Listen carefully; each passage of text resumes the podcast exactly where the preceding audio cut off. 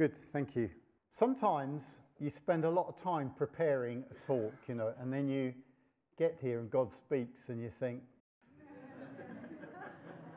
so we do really need to ask God to work through preparation. But when I, when I think of the Holy Spirit coming, you know, I, it's amazing how that silly little cartoon can speak so clearly. And, and I was just thinking, I wonder what those guys were really doing after Jesus had ascended. They were told to wait. Why? Why, why did they have to wait? Why, did, why didn't Jesus just go up and then the Holy Spirit come down? I wonder what they were doing. I mean, they, did they go back fishing or tax collecting, or were they just in that room together for all those days? Were they examining themselves, doing as we were talking this morning, you know, Lord, you know, Lord, clean me out, do whatever, you know. What were they doing? And then it happened. And I was thinking, you know, if it just, just that cartoon showed that whatever it was, it caused a disturbance in the town, didn't it? It wasn't just a nice meeting, and at the end of it, they all filed out. It caused something to happen where people were, you know, what's going on? You know, it's, it would be like, you know, suddenly everyone coming out of their houses in Sarum Hill saying, What's going on up there? What's going on? What's, what's happening? Something's happening. There's a load of noise. They're disturbing the, my nice Sunday, uh, Sunday morning with their noisiness. I can, it's drowning out the noise of my lawnmower. And, and you know, and, and then I don't know what they were behaving like, but they thought they were drunk. You know, so they must have been behaving a bit oddly. And, um, you know, and you think, oh, Lord. And, and the other thing is, uh, you know, that, that I found that when the Holy Spirit, Holy Spirit comes to people who don't really care what they look like. I love, I love, you know, King David bringing the Ark of the Covenant into Jerusalem and he's taken all his kingly robes off. We're not quite sure what he was wearing. I think he must have been wearing something, you know, but, but he, he'd taken all his kingly robes off and he was just in a simple ephod or whatever they called it. And he was dancing before the Lord, you know, he was just dancing, looking a right twit. He probably wasn't a very good dancer, I don't know. if I was dancing, I'd look a right twit, you know. And, and, and, yeah. And his, and then, and then his wife, Michal, Michal, whatever her name was, she wasn't out there dancing. She was watching it all on the telly. And she was watching him and saying, What an idiot he looks. He's, un, you know, he's a king. He's not meant to be doing that. He's a king. And she said, Everyone will, they'll, they'll look down on you, won't they? They'll, they won't think of you as a king anymore. They'll think of you. And he said, I will be more undignified than this. And he, he, you know, he was. And there's something about the Holy Spirit that says, I need to be undignified. It's when you are willing to lay down your British stiff upper lip uh, or your American, whatever it is. and when you lay down your intellect, right, and your great wisdom, and you just become saying, okay, Lord, whatever it is, you know, take it on, that God starts to move.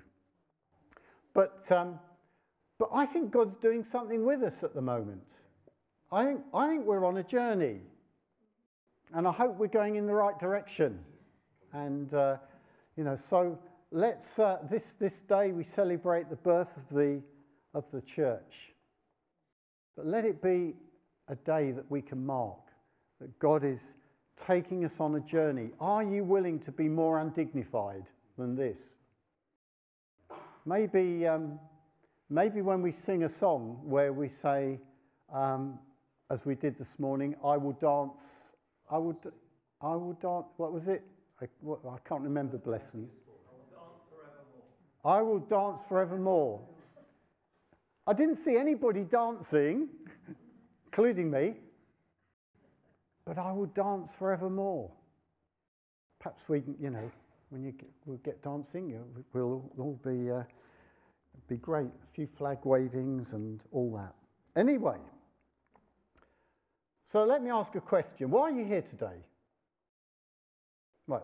All right, it's rhetorical. I'm not asking you to put your hand up and say why you're here. But I wonder why you are here today. Come to church. You like the people? Perhaps it's you feel welcome? Hope so. Your children enjoy the kids' work? You want some good Bible teaching? Oh, I'm sorry about that one. You feel the need to go to church on a Sunday, and this one's as good as any other. What, what are you here for? Are you here as a spectator? To watch? That was boring this morning. Yeah, old Taylor was preaching. It was all right, but it was a bit boring. Um, you know, uh, I didn't, I didn't like that. I didn't like that song. I didn't like. You see, the thing is, it's spectators, people who spectate. They're the ones who get bored, and they're the ones who criticise. Participators, they don't get bored. They don't criticise because they're there to, to do what they can. Whatever it is, they want to do it to make the place better. We want to be a church of participators. All right?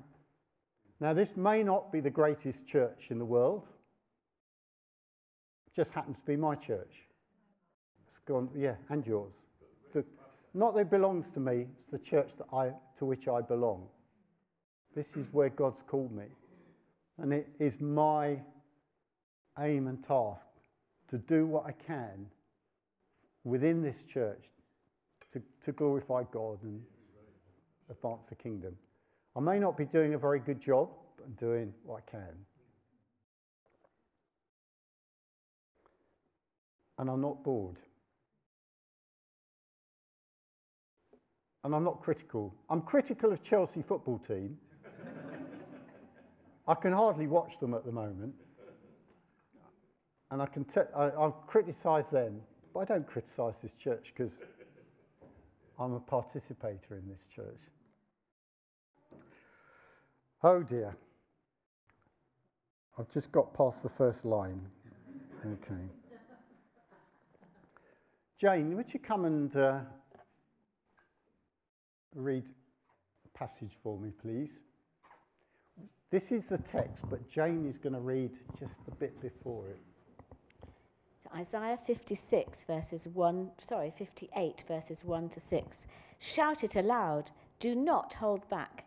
Raise your voice like a trumpet.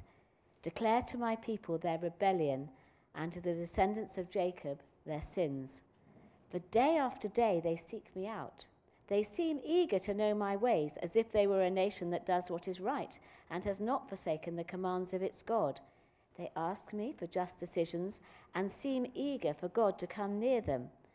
Why have they fasted, they say, and have you not seen it? Why have we humbled ourselves and you have not noticed? Yet on the day of your fasting, you do as you please and exploit all your workers. Your fasting ends in quarreling and strife and in striking each other with wicked fists. You cannot fast as you do today and expect your voice to be heard on high. Is this the kind of fast I have chosen? Only a day for people to humble themselves? Is it only for bowing one's head like a reed and for lying in sackcloth and ashes? Is that what you call a fast? A day acceptable to the Lord? Thank you very much.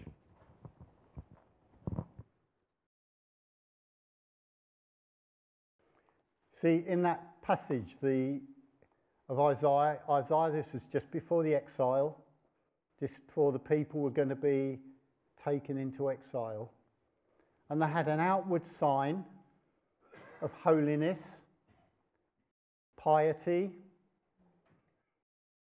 They even believed it themselves. They were, um, they fasted. By the way, this is nothing to do with food. We're not talking about food today.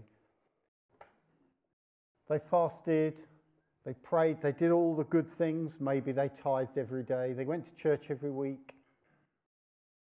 And yet, underneath that, they'd go out and they'd oppress the weak and they, the, they would abuse their slaves. They would be ungodly. Outwardly, they look good. Inwardly, they're exploiting their employees, quarreling, fighting amongst themselves. Then they ask, Why are you not answering our prayers, Lord?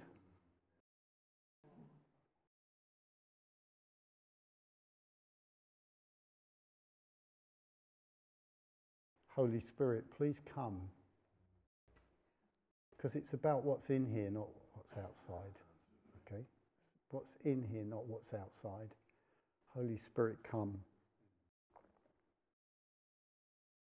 Um, Honora, could you come up and read the actual passage that we're meant to be? Thank you. Is not this the kind of fasting I have chosen? To loose the chains of injustice and untie the cords of the yoke, to set the oppressed free and break every yoke? Is it not to share your food with the hungry and to provide the poor wanderer with shelter? When you see the naked, to clothe them and not to turn away from your own flesh and blood? Then your light will break forth like the dawn, and your healing will quickly appear. Then your righteousness will go before you, and the glory of the Lord will be your rear guard. Then you will call, and the Lord will answer. You will cry for help, and he will say, Here am I. If you do away with the yoke of oppression, with the pointing finger and malicious talk, and if you spend yourselves in, be- in behalf of the hungry and satisfy the needs of the oppressed, then your light will rise in the darkness, and your night will become like the noonday. The Lord will guide you always. He will satisfy your needs in a sun scorched land and will strengthen your frame. You will be like a well watered garden, like a spring whose waters never fail. Your people will rebuild the ancient ruins and will ra- raise up the age old foundations. You will be called repairer of broken walls, restorer of streets with dwellings. Thank you.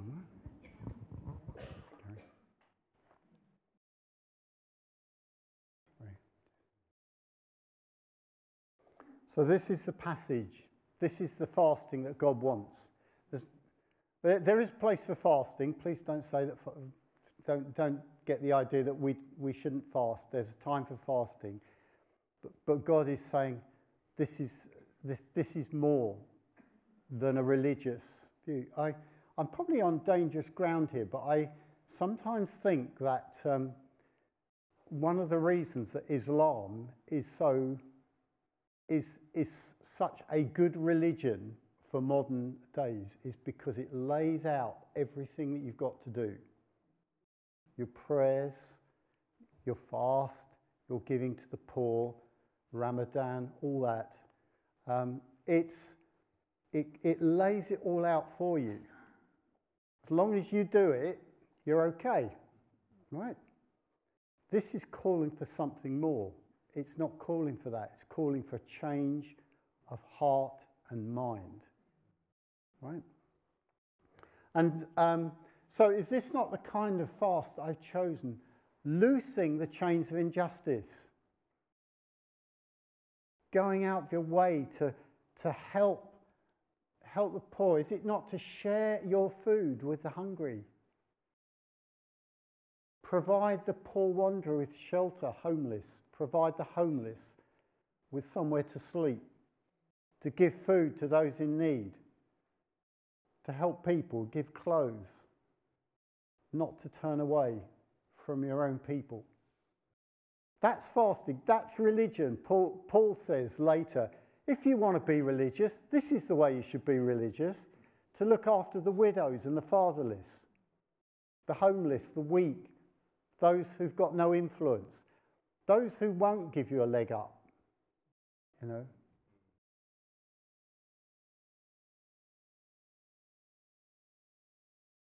Now, now read these. Now read these things. If, if, I'd like to highlight that.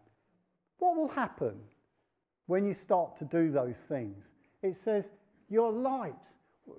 I mean, this is poetry, isn't it? But let's enjoy it. Your light will break forth like the dawn, and your healing will quickly appear. Your righteousness will go before you, and the glory of the Lord will be your rear guard. I, I fancy a bit of that. You will call and the Lord will answer. You will cry for help and he will say, Here am I. This is, this is where the inside is coming out. And God is responding to it. Now, he's, I don't, think he, don't get the impression that if I do these things nicely, God's going to bless me and I'm going to win the lottery. And so he's not saying that at all. What he's saying is, you are going to be a light into the world. When people look at your lives, they're going to be, they're going to see God. They're going to see a light. They're going to see because God is going to shine out through you. It's not, you don't do these things so God's going to bless you and make your life good. You do these things so that through you, God can shine out into the world.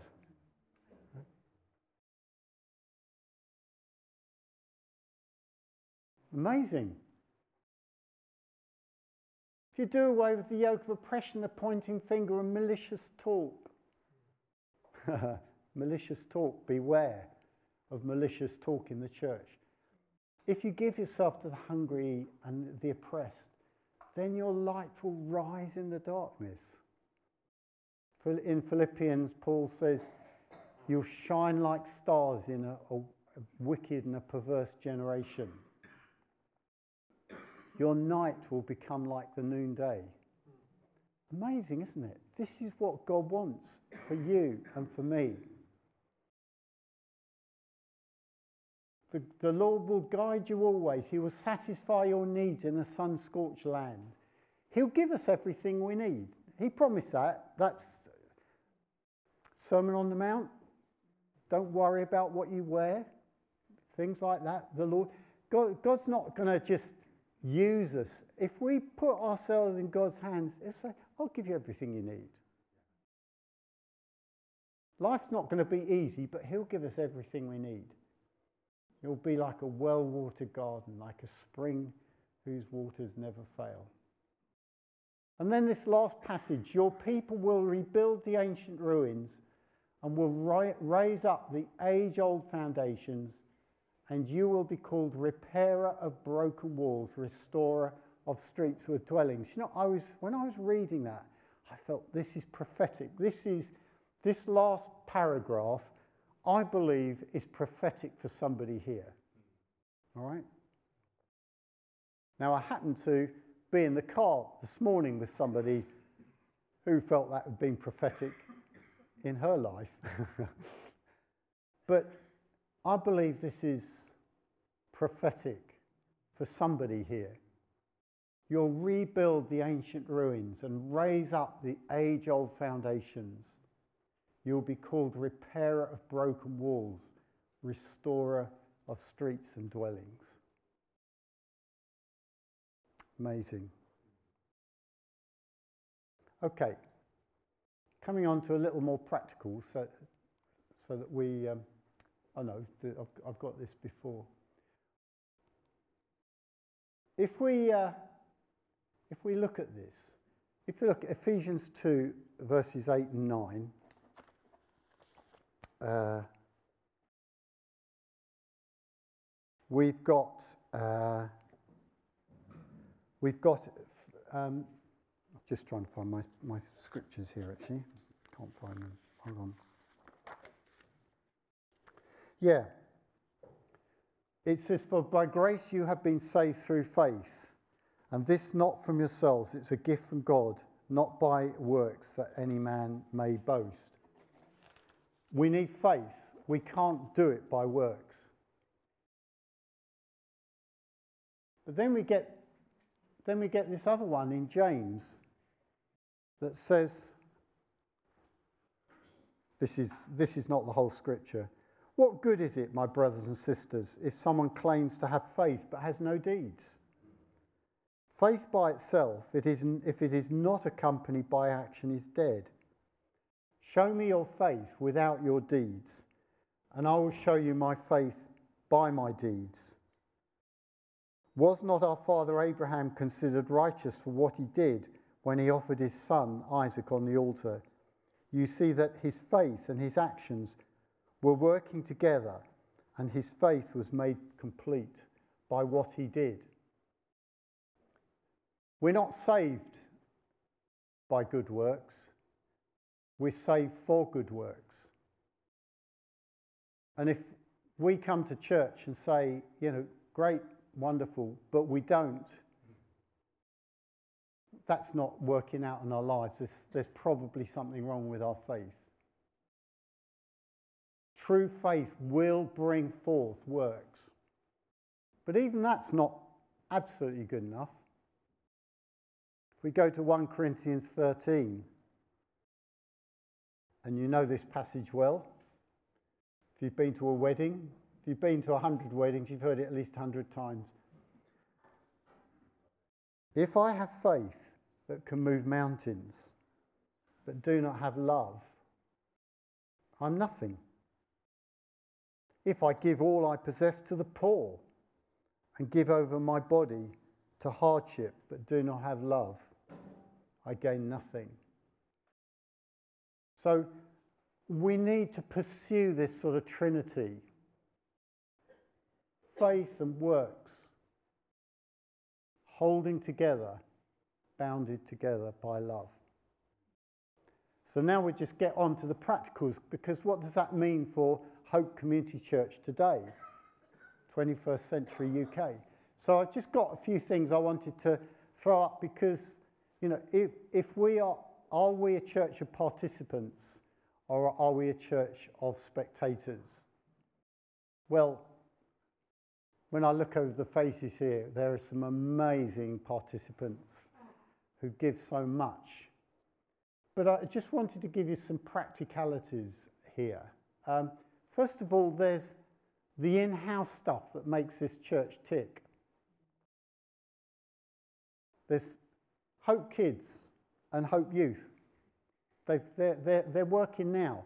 They are, those who are doing Hope Kids, they are missing this amazing sermon. oh, we suddenly got volunteers. Right, okay. Um, but but there's, there's things that to make this church work, there are so many things Hope Kids, Hope Youth. Catering, there are, there are the ladies now. They're, they're just walking out from my sermon so I make the coffee for you. The audio, audio visual team sitting there, they're, they're here. Worship team. People who come and put the chairs out. People who just care pastorally for one another. You know, that's what makes this church tick. Right? Are you, are you part of any of that? If you want to be, next week I think we're welcoming in some people who are coming in to become part of the church. Is it next week? Yeah. Number of people who've been coming here for some time want to be part of it. Being part of this church doesn't mean just sitting here on a Sunday, does it? It means giving yourself, giving yourself to, to the community. Then there's slightly wider things like uh, bouncing beans, English cafe. These are things that, that this church is working out into, into the community from Hope Community Church, Hope specific. I've put um, We've got English Cafe Dwelling Place. Uh, we've got food bank, bouncing beans. This one, this one here is Community Food Link. We're, we're not actually doing it, but I believe that we're considering doing it as well as the food bank. Community Food Link, it's a great one because they do fresh food. They get food from the supermarkets and they, they take it out and distribute it. So we're, we're thinking about that. But these are very specific. But then if you, if you want to go out into the wider, uh, ch wider church community of this town, there's a whole host of things now that, um, that, that churches are doing together across the churches. And I'm not going to go into all, all those because there's just so many of them that it's, uh, it would just take too long. But um, these are some of the things that you know you can be involved in. By the way, Nightlight Winter Shelter, we are doing a night shelter next winter. All right? And do you know, do you know most of the homeless sort of organisations don't think that night shelters are the thing. But our council has so loved the night shelters that the churches have put on, they want us to do it. Please, will you put a night shelter on? So, if you want to, please, if you want to be involved in that, please do. In fact, if you want to be involved in helping to run it, please, please come and talk about it. Wonderful. Debt counselling, general counselling, the chaplaincy goes in around the shopping centre for the, the staff, street pastors at night. I did that for 12 years, 13 years. I don't do it anymore. I feel a bit bad about that, but you know. Uh, welcome Basingstoke, that's part of what uh, Jill and others do in welcoming refugees and, and asylum seekers into our town, teaching them English and so on. Loads of things here that we can be involved in. We, we're not here to sit, sit and just enjoy the music. We're here to participate. There was a, a song, I was saying to Gary, I threatened to sing it, I won't sing it. There's a, there's a song we used to sing quite often. Um, and um, it goes, the, the words, the, it's got three verses. The, the, the verses go like this The greatest thing in all my life is knowing you. Greatest thing is knowing God. Knowing God. If I hadn't spent some time at the beginning, I had another little passage about Moses and how he, he, he went from being just being God's instrument to help the people and lead the people to be, and, and he went to God because he needed God's help for the people, to being a man who said, Show me your ways, teach me your ways, teach me your ways. He wanted God because he just wanted God, not just God to do everything he needed for the sake of, you know, to, to get on with his life. He, he, came to a place where he wanted to know God for God's own sake. The greatest thing in all my life is knowing you. Next verse is The greatest thing in all my life is loving you. And the third verse, The greatest thing in all my life is serving you.